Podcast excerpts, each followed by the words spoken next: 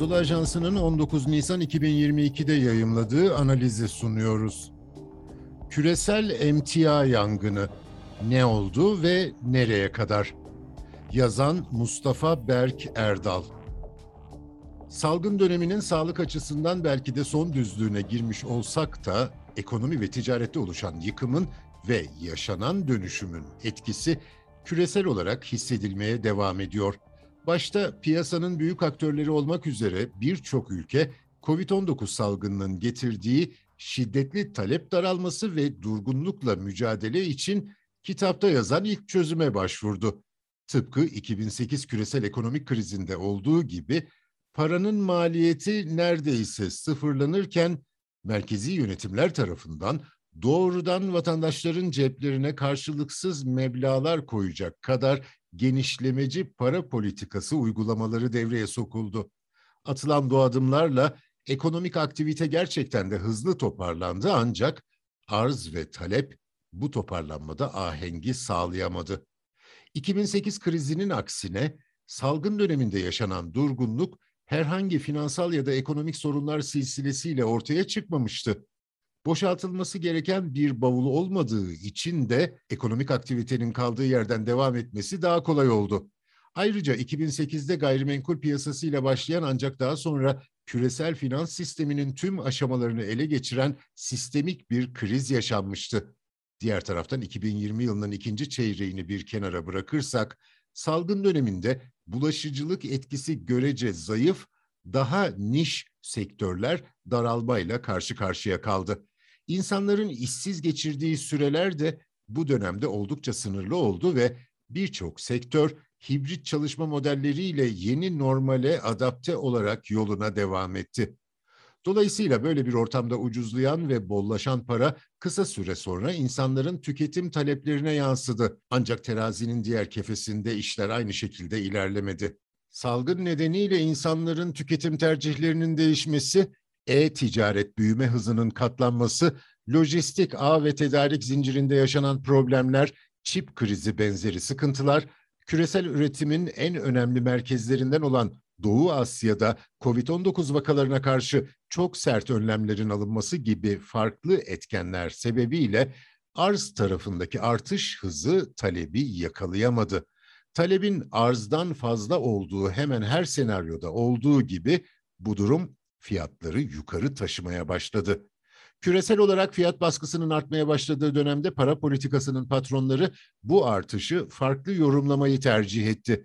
Uzunca bir süre enflasyonun geçici olacağı yönünde demeçler verilirken özellikle emtia fiyatları kaynaklı artışlar devam ettikçe açıklamaların tonları da zaman içinde değişmeye başladı. Daha öncesinde parasal sıkılaşma ve dağıtılan paranın kademeli olarak geri çekilmeye başlanması için 2023 yılı işaret edilirken sözlü yönlendirmelerde yapılan bu gecikmeler sebebiyle 2022 yılının ilk çeyreğinde Fed faiz artırmak durumunda kaldı.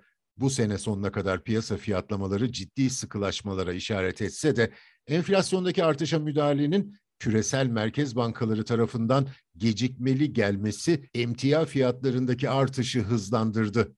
Ana hikayeyi salgın kaynaklı gelişmeler oluştururken 2022'de patlak veren kriz emtia fiyatlarındaki hareketi farklı boyutlara taşıdı. Rusya'nın Ukrayna'yı işgal girişimiyle başlayan savaş ve akabinde Rusya'ya uygulanan yaptırımlar arz yönlü yeni bir baskı oluşturdu. Dünyanın önde gelen petrol ve doğalgaz üreticilerinden biri olan Rusya, bunun yanı sıra başta paladyum, nikel, platinyum olmak üzere birçok endüstriyel ham madde için de kritik aktörlerden birisi. Böylesine büyük bir oyuncunun piyasaya sağladığı tedarik kısıtlaması piyasalardaki gerginlikle birleşince fiyatlar görülmemiş seviyelere çıktı. Durumu daha net izah edebilmek adına salgın döneminin en yoğun hissedilmeye başlandığı 2020 Mart ayına göre küresel olarak fiyat artışı nikel için yüzde 200, alüminyum için yüzde 150, demir, bakır ve petrol için yüzde 100 seviyelerinin üzerinde gerçekleşti. Endüstriyel emtia fiyatlarında görülen yüksek seviyeler doğrudan ve dolaylı biçimde küresel olarak tüm fiyatları yukarı çekmeye başladı. Rusya ve Ukrayna'nın enerji ve endüstriyel emtia fiyatlarına ek olarak özellikle buğday ve ayçiçeğinde çok ciddi tedarikçi konumunda olması da gıda fiyatları üzerindeki baskıyı artırdı. Arz kaynaklı bu sıkıntıları gören bazı ülkelerin de korumacılık refleksiyle ham madde ve gıda ürünleri ihracatına kısıtlamalar getirmesi, çeşitli vergi ve kota uygulamalarının devreye alınması da gıda fiyatlarında tarihi zirveleri beraberinde getirdi. Birleşmiş Milletler Gıda ve Tarım Örgütü'nün hesaplamalarına göre küresel gıda fiyatları son iki senede yaklaşık yüzde 60 artarken hububat fiyatlarında bu artış yüzde 70, bitkisel yağ fiyatlarında ise yaklaşık yüzde 150 seviyesinde gerçekleşti. Gıda fiyatları geldiği bu seviyelerle 1960'lara kadar uzanan endeksin en yüksek reel fiyat seviyesine de işaret ediyor. Salgın öncesi dönemde yaklaşık 6-7 yıl boyunca gıda fiyatlarında görülen çok sınırlı dalgalanmanın ardından görece kısa sürede bu artışın gelmesi de yaşanan şokun bir başka boyutunu gözler önüne seriyor. Geldiğimiz noktada küresel emtia fiyatları henüz ciddi bir yavaşlama emaresi göstermiyor. Devam eden Rusya-Ukrayna savaşı şu anda fiyatların düşmesi önündeki en önemli engel. Son dönemde Çin'de artan vakalara karşı hayata geçirilen sert kısıtlama tedbirleri de arz güvenliğini tehdit ediyor. Her ne kadar sıkılaşma yönünde hareket başlamışsa da finansal koşullarda ve likiditeye ulaşmada henüz bir sıkılıktan söz etmek için erken. Dolayısıyla emtiaları buraya taşıyan üç ana etmen halen etkisini sürdürmeye meyilli. Para politikasındaki değişimin etkisini kısa vadede görmemiz zor. Her ne kadar Fed'in çok uzun zaman sonra 25 yerine 50 bas puanlık faiz artışı yapması gibi şahin beklentiler olsa da fiyatların önüne geçmesi biraz zaman alacaktır. Çin'in de salgınla mücadeledeki sertliği hemen hiç değişmedi. Ayrıca kısıtlamalarla Çin kaynaklı görülebilecek olası bir talep daralmasının arz etkisine ağır basması emtia fiyatlarının düşmesine katkı sağlayabilir. Küresel ekonomik gündemi etkisi altına alan bu yangının kısa vadede kontrol altına alınması Rusya-Ukrayna cephesinden gelecek olumlu haber akışına bağlı görünüyor. Ülkemiz açısından da hem enflasyon görünümü hem de enerji ve turizm kaynaklı cari denge görünümünün desteklenebilmesi açısından savaşın bir an evvel sona ermesi en olumlu senaryo olarak ön plana çıkıyor. Son söz olarak arz güvenliğinin yeni dönem ulusal ekonomi politikalarının merkezine yerleşmesi bekleniyor.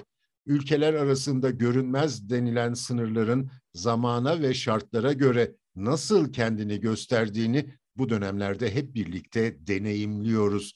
Dolayısıyla başta enerji ve gıda olmak üzere temel üretim ve tüketim maddelerinde yerli yeterlilik oranlarının artırılması ve yurt dışı tedarik imkanlarının çeşitlendirilmesi büyük önem taşıyor.